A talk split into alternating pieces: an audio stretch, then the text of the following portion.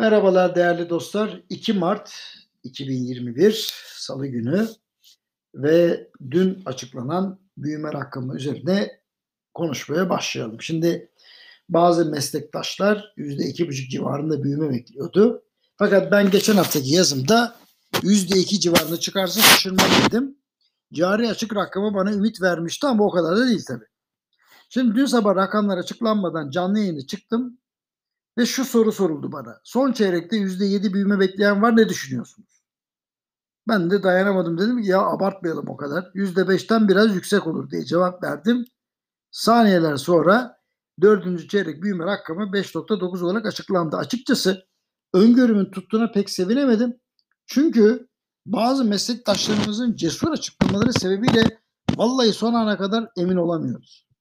Herhalde bildikleri bir şey var diyorum her seferinde ama sonuçta yine bizim dediğimize yakın bir şey çıkıyor. Açıkçası %1.8'lik büyüme rakamı her ne kadar son zamanlarda alevlenen %2.5 beklentisinden düşük bir e, seviye olsa da bana göre pandemi şartlarında oldukça iyi bir sonuç. Tabii bu söylememe de itiraz edenler olacak. Ancak hatırlatayım milli gelir rakamları bolca matematik ve götürü usulü hesaplanır ve hissedilenle gerçekleşen büyüme arasında tabii ki fark olur. Yani büyüme rakamı hissedilmeyebilir. Çünkü büyüme rakamı bir yıl önceki aynı döneme göre hesaplanır. Sert bir düşüşün arkasından yüksek sıçrama yaşamak doğaldır. Yani bana boşuna kızmasınlar o yüzden anlatıyorum. Şimdi büyüme rakamı iyi çıktı ama şunu da hatırlatayım. 2018, 2019, 2020 sürecinde Türkiye'nin %3 büyüme seviyesinin altında seyrettiği gerçeğiyle karşı karşıyayız. Yani son 3 yıldır kredilerle gaza basan bir ekonomide %3 büyümenin üzerine çıkamamak düşündürücü. Yani pandemiden önce de sorunlu bir büyüme seviyemiz vardı. Geçen yıl istikrarsız iş talebe rağmen sanayi ve ticarette bir ayakta kalma mücadelesi verilmiş gözüküyor ve sınırlı da olsa başarı sağlanmış.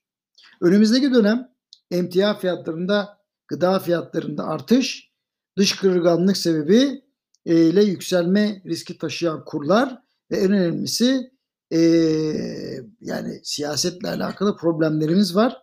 Bu da karşımıza çıkacak. Diğer taraftan konteyner fiyatları da artıyor. Korumacılık sebebiyle maliyet enflasyonu da dış satım zorluklarına sebep olabilir. Şimdi var gücümüzde bizim ihracata destek vermemiz gerekiyor. Onu söyleyeyim. Ha bu arada Amerikan 10 yıllık tahvillerindeki satışlar da devam ederse kurlardaki yükselişin de devam edeceğini söylemek falcılık olmaz.